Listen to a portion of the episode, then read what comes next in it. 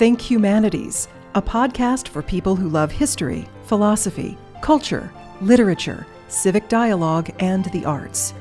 Think Humanities from Kentucky Humanities, where we've been telling Kentucky stories for 45 years. Here is your host, Bill Goodman. Welcome to Think Humanities. Many of you are aware of our Kentucky Reads project, which we launched in Guthrie, Kentucky in April. Why Guthrie? Because it is the hometown of celebrated Kentucky poet, author, and essayist Robert Penn Warren. Kentucky Humanities Kentucky Reads program is featuring Warren's Pulitzer Prize winning novel, All the King's Men.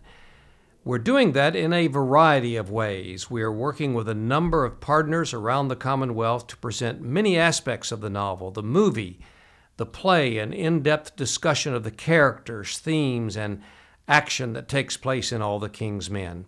Five statewide discussions titled Democracy and the Informed Citizen and other events. One of those is a documentary produced by our guest today, KET's Tom Thurman. Without Tom, there may not have uh, been a Kentucky Reads or a deep dive into All the King's Men by Kentucky Humanities. On Sunday, September 9th at 2 o'clock at the downtown Lexington Public Library in the Farish Theater, Tom will present an excerpt from his Warren documentary titled Robert Penn Warren A Vision. Tom will be there to talk with the audience uh, about his work on this documentary. The full length documentary will premiere at Western Kentucky University on the campus of uh, Western Kentucky University in Bowling Green on Monday, October the 22nd. And we'll talk a little bit about that too. Tom, welcome. Oh, glad to be here. Thanks for having me. So let's go in and fill in one of the blanks about uh, without Tom Thurman and without the documentary, we might not have a Kentucky Reads. Well, that might be a little overblown there, Bill. Um, but uh, you and I, um, I don't know, what is it, two or three years ago, we were in the hallway of Kentucky Educational Television, and I started discussing my proposal to do a documentary on Robert Penn Warren. Uh, one thing led to another, including your retirement. I don't think this. Um, I don't think this discussion led to your retirement, but it led to this project, and here we are years later with the documentary in the can and you with this fine uh, program already on, underway.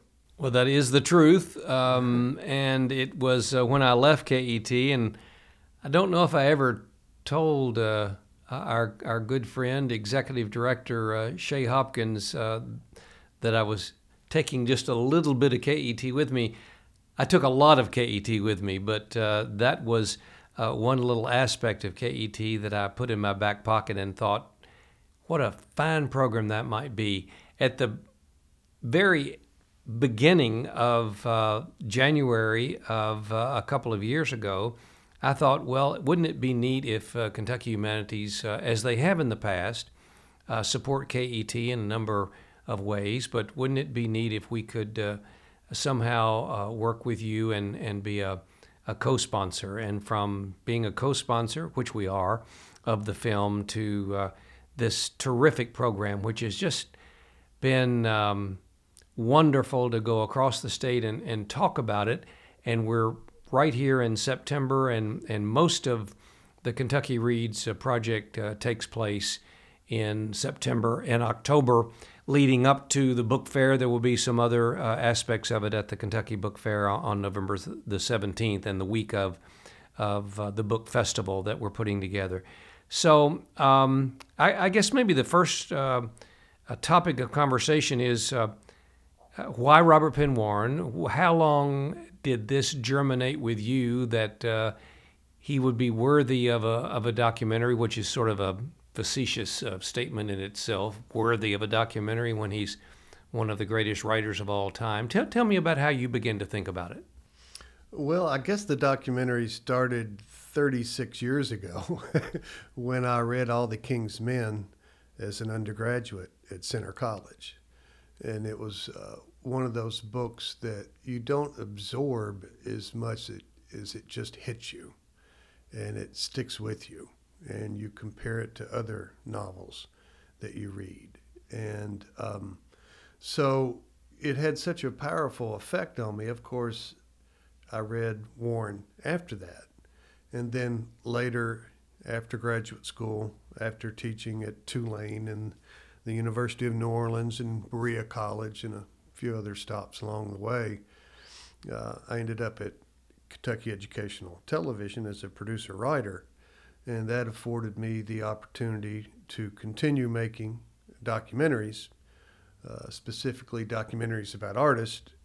And so when the opportunity came to present this, I was very excited about being able to move forward on it. And um, the timing was just right for a lot of different for a lot of different reasons there at KET.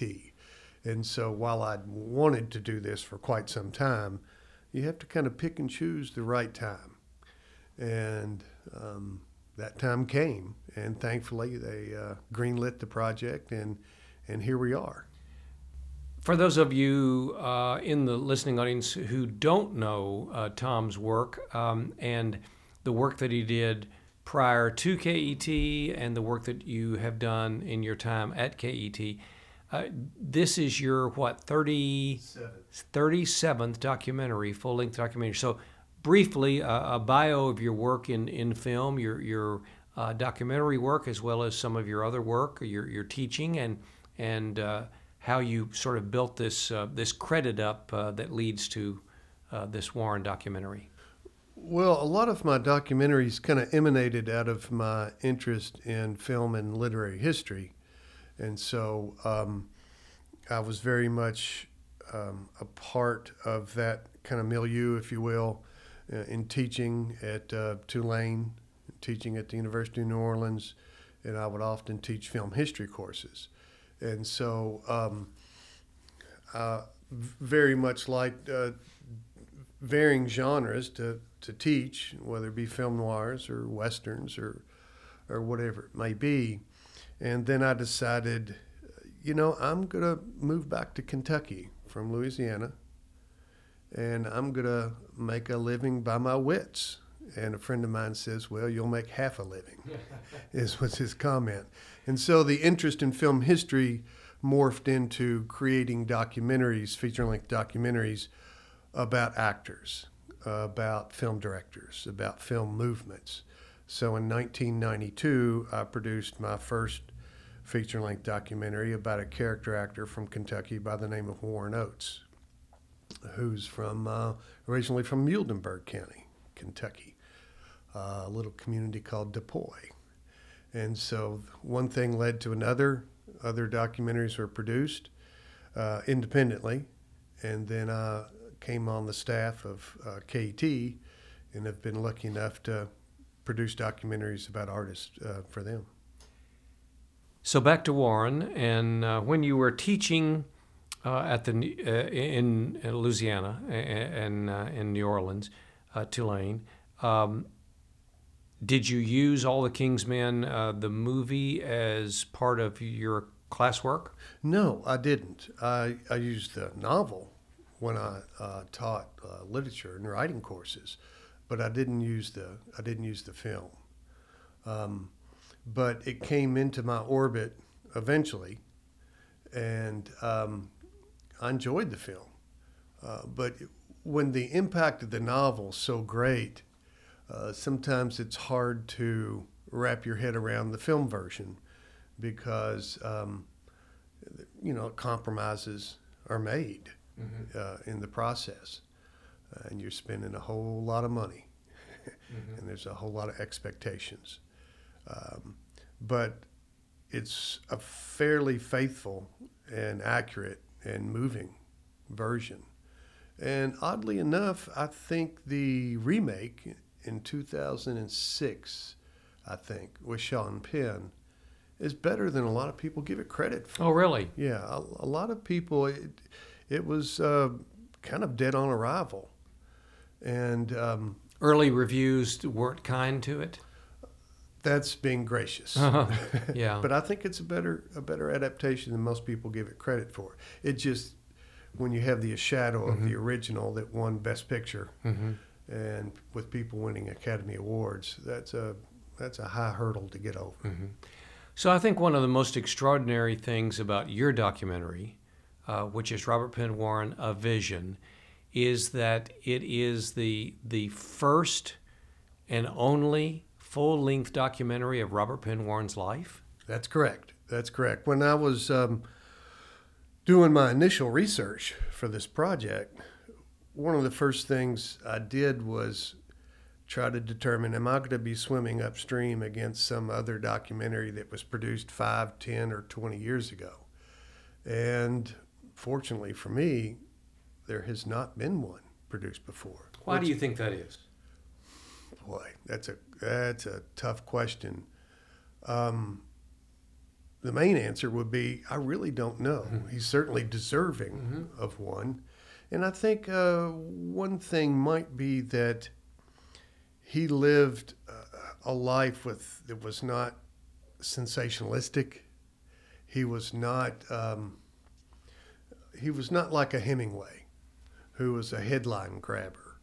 You know, you look at or people like uh, Tennessee Williams or Truman Capote or Norman Mailer, uh, who are on you know talk shows all the time and and stirring up controversy in one way or the other through their work or through their personal life or both. And he kind of came under the radar. Um, there wasn't uh, there wasn't the tortured artist cliche for people to grab onto. He didn't show up on everybody's talk show, and um, he did not have some uh, crippling malady that mm-hmm. would, you know, grab headlines. Mm-hmm. Um, and so I think a lot of that contributes to the fact that he has not been covered in a documentary before, which was just manna from heaven for me. Did the, the, the cross genre skill that he possessed in so many disciplines have anything to do with uh, maybe a filmmaker didn't know how to approach or, or which Robert Penn Warren they would get. I mean, that, that hasn't stopped you. Uh, obviously, he was a, uh, the only uh, living uh, at that time and, and now deceased person uh, that won the Pulitzer in both poetry and, and fiction. Um, and he won the poetry Pulitzer Prize twice. Twice. And that, that's another. Un- so, so was it that that uh, maybe at that time when he was living, or even after his his uh, death, you just didn't know how to get your arms around this this uh, immense talent that he possessed. Well, that that could be uh, in part uh, the issue. Um, was he a novelist who was also a great poet, or was he a great poet who was also a novelist? Um, he and there's so many he he didn't spread himself thinly over these other areas. He covered them extraordinarily well. How do you answer your own question? How do I answer my own question?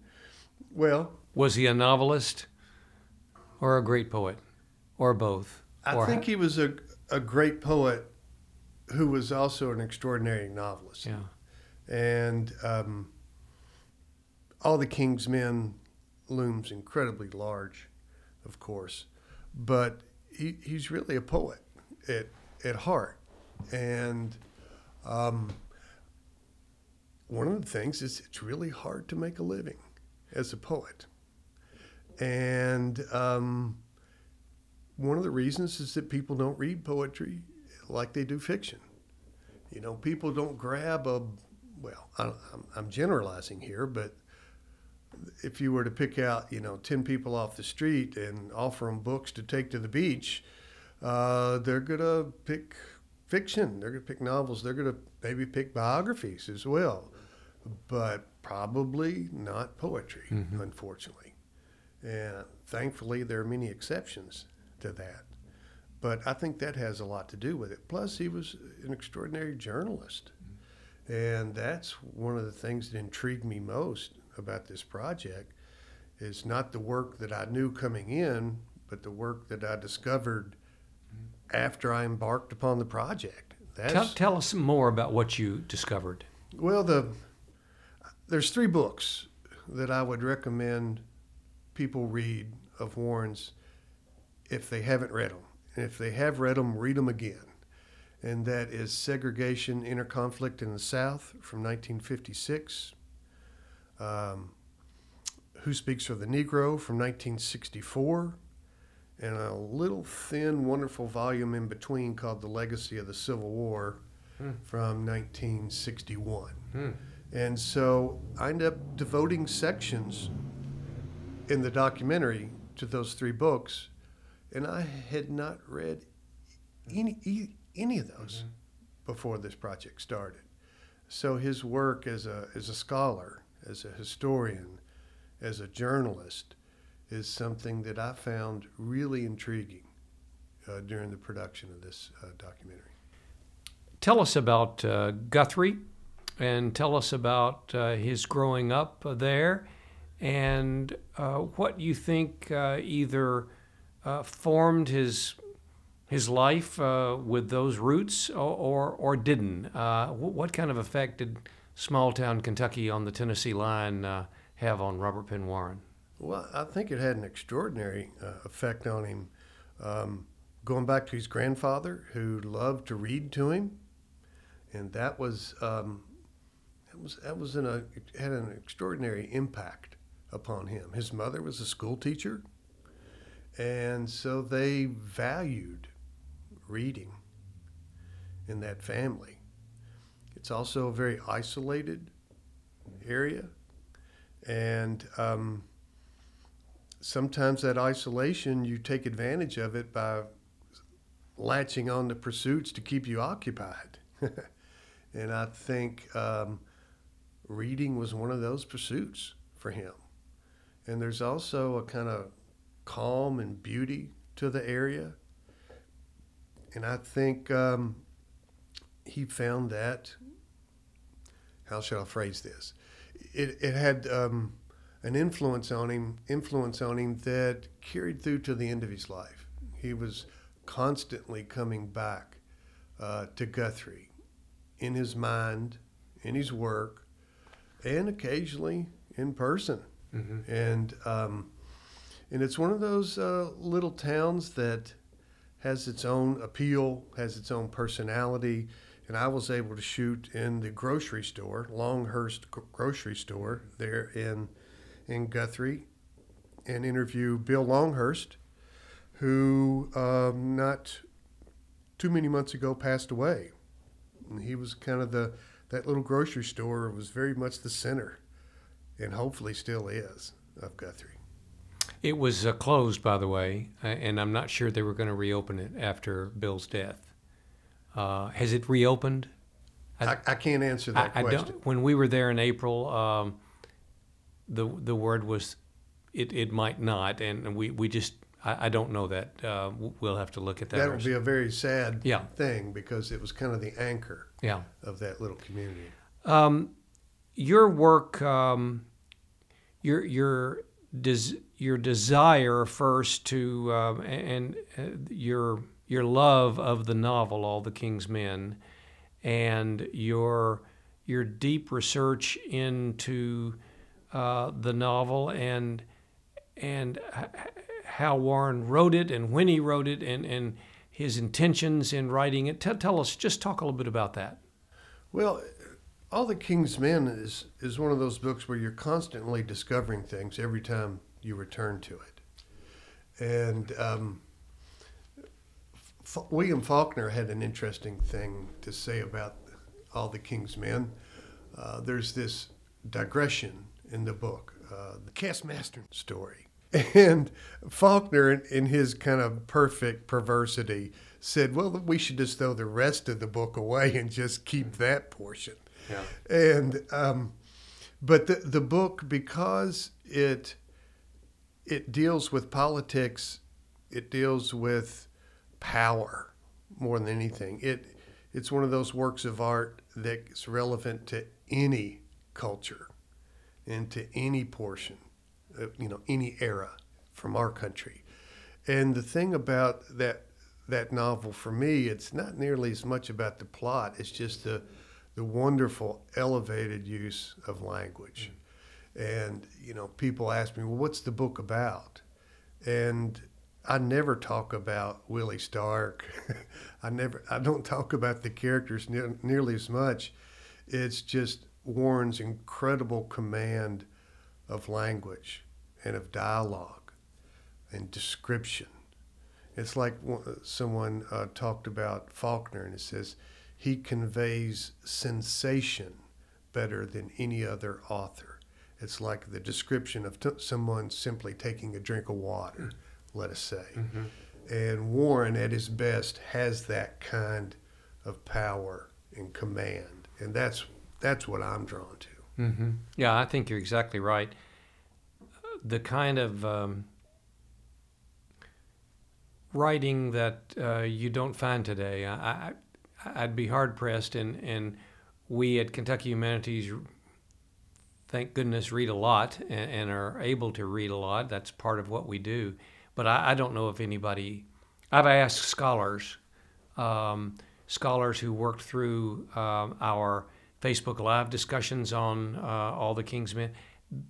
They they're they're hard pressed to name someone who is writing as well as as you find, and, and that that's maybe not as important today as it was then, or or as important to some of us. I mean, somebody they might want to read flash fiction and not be caught up in a lot of uh, uh, of the language that you find in in all of Warren's work, and and that's fine. Um, uh, but if you want fine writing, I, I don't know. Have you have you pondered that? Do you know of anyone else that today that mirrors his skill?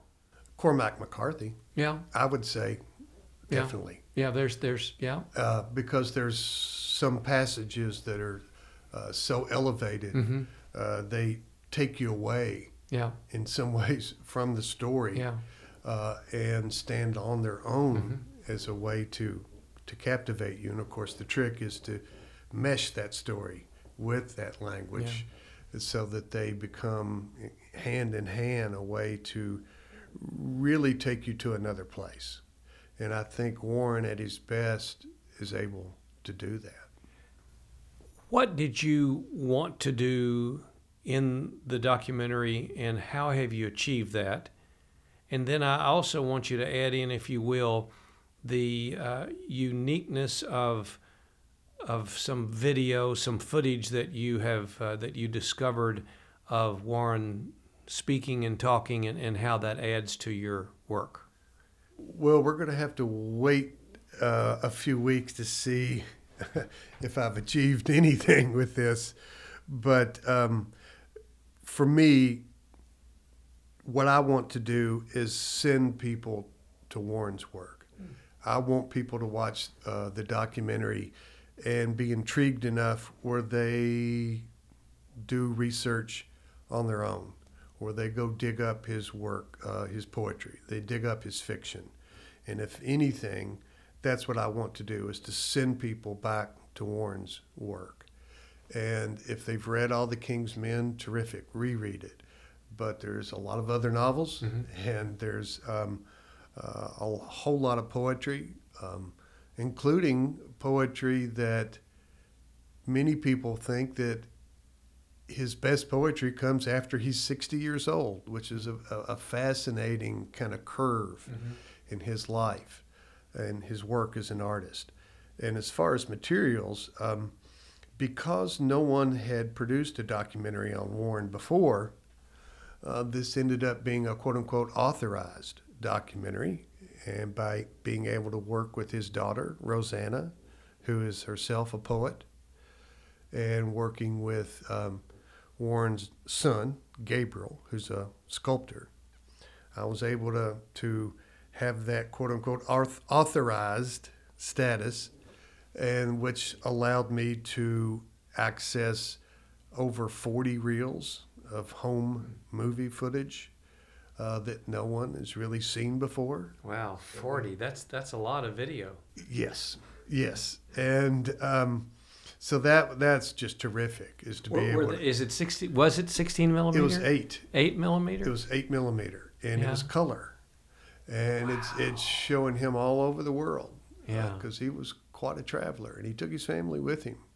So it- it's a really intimate, personal look at not only Warren, but Warren as a father, which is one of the things I wanted to convey. And then um, they were real shutterbugs, especially Eleanor, his wife. So um, not only is there reams of home movie footage that no one's seen before, there's hundreds and hundreds of still photographs. Um, and so that's just heaven for a documentary filmmaker. How in the world did you decide, with all of that that you had access to, to, to what to put in an hour documentary? Well, it if you're not careful, it can be paralyzing.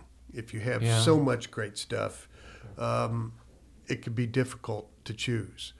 Um, and it's it's the same way with the uh, poems. I have uh, Robert Penn Warren reading poems, and then you know which ones to choose. You can't use them all, and you know, on top of that, how to illustrate them. So it's just. Um, sometimes I found myself, like I said before, just paralyzed, thinking, well, I have so many options here. So uh, you just have to kind of uh, roll your sleeves up and make some hard decisions. Does he? Did he talk about um, who speaks for the Negro and the process which led him to uh, do those interviews and and then of course they were transcribed? Does he ever explain why he launched into that project in the first place? It's not much of him describing why he did it, but simply being us having the documents which shows he did it, which reveals how so important this process was to him. Because the arc that I try to show in the documentary is starts in Vanderbilt in 1929 when uh, David Davidson asked him to write the segregationist essay for I'll Take My Stand. So he's a 25 year old man. He's living in Oxford at the time. And he wrote the essay. And more than one person says it's the only piece of major writing that he ever regretted. And I think both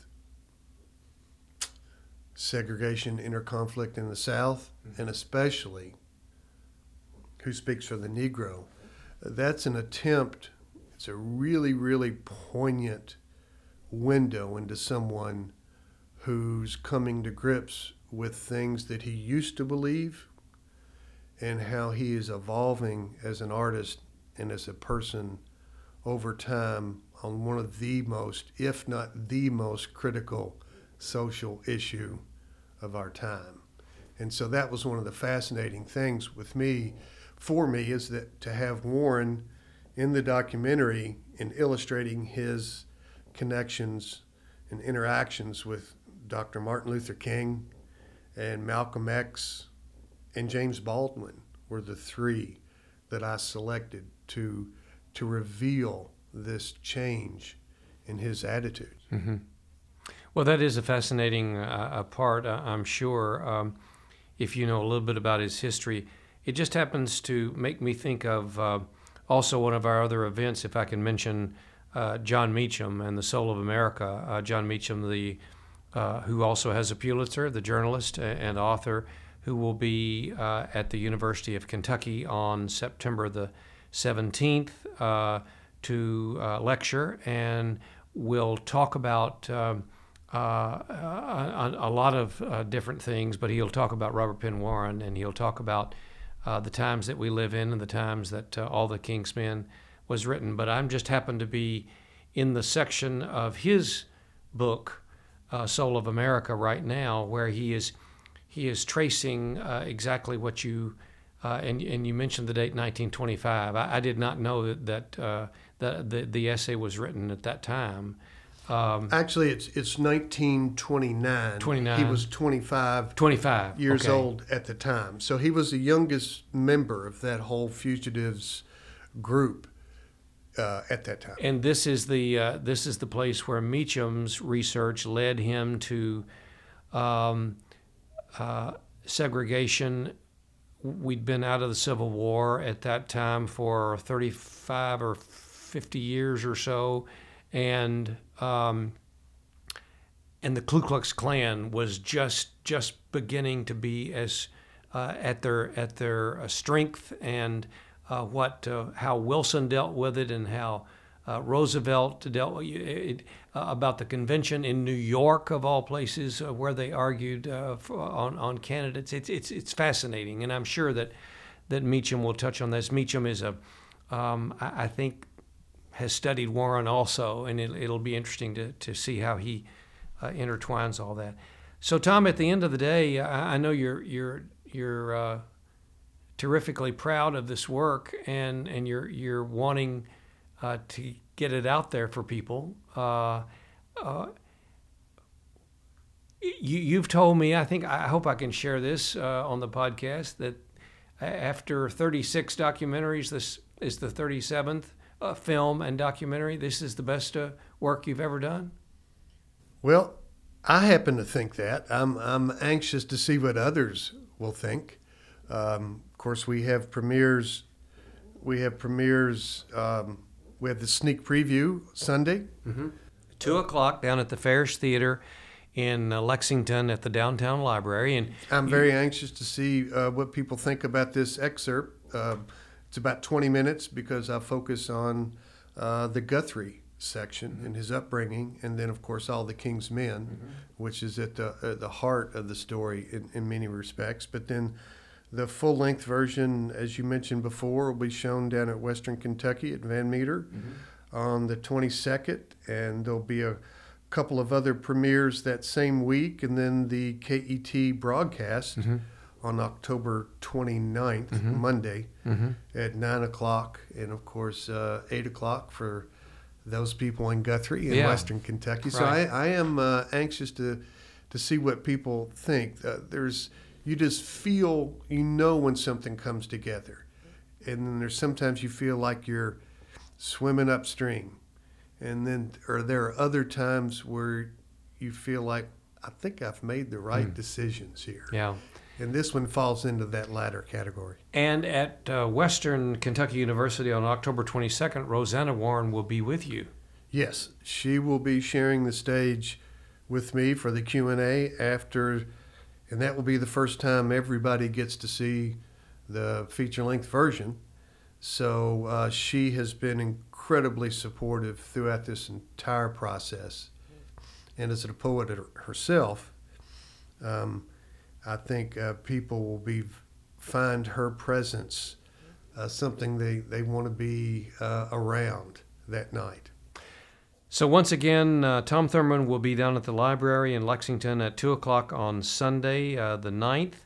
Um, we uh, you plan to show the 20 minute excerpt uh, from from the full length documentary, and then you, you'd like as many people as we can get into the Farish Theater to come out and, and engage you and talk with you about uh, about your work, ask questions. So you'll be speaking after uh, uh, before and after the film, correct? Yes, I'll be there to um, introduce the film.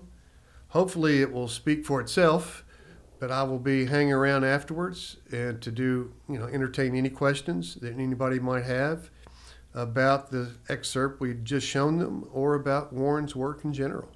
Tom Thurman from KET, thanks for being on Think Humanities. Thank you, Bill.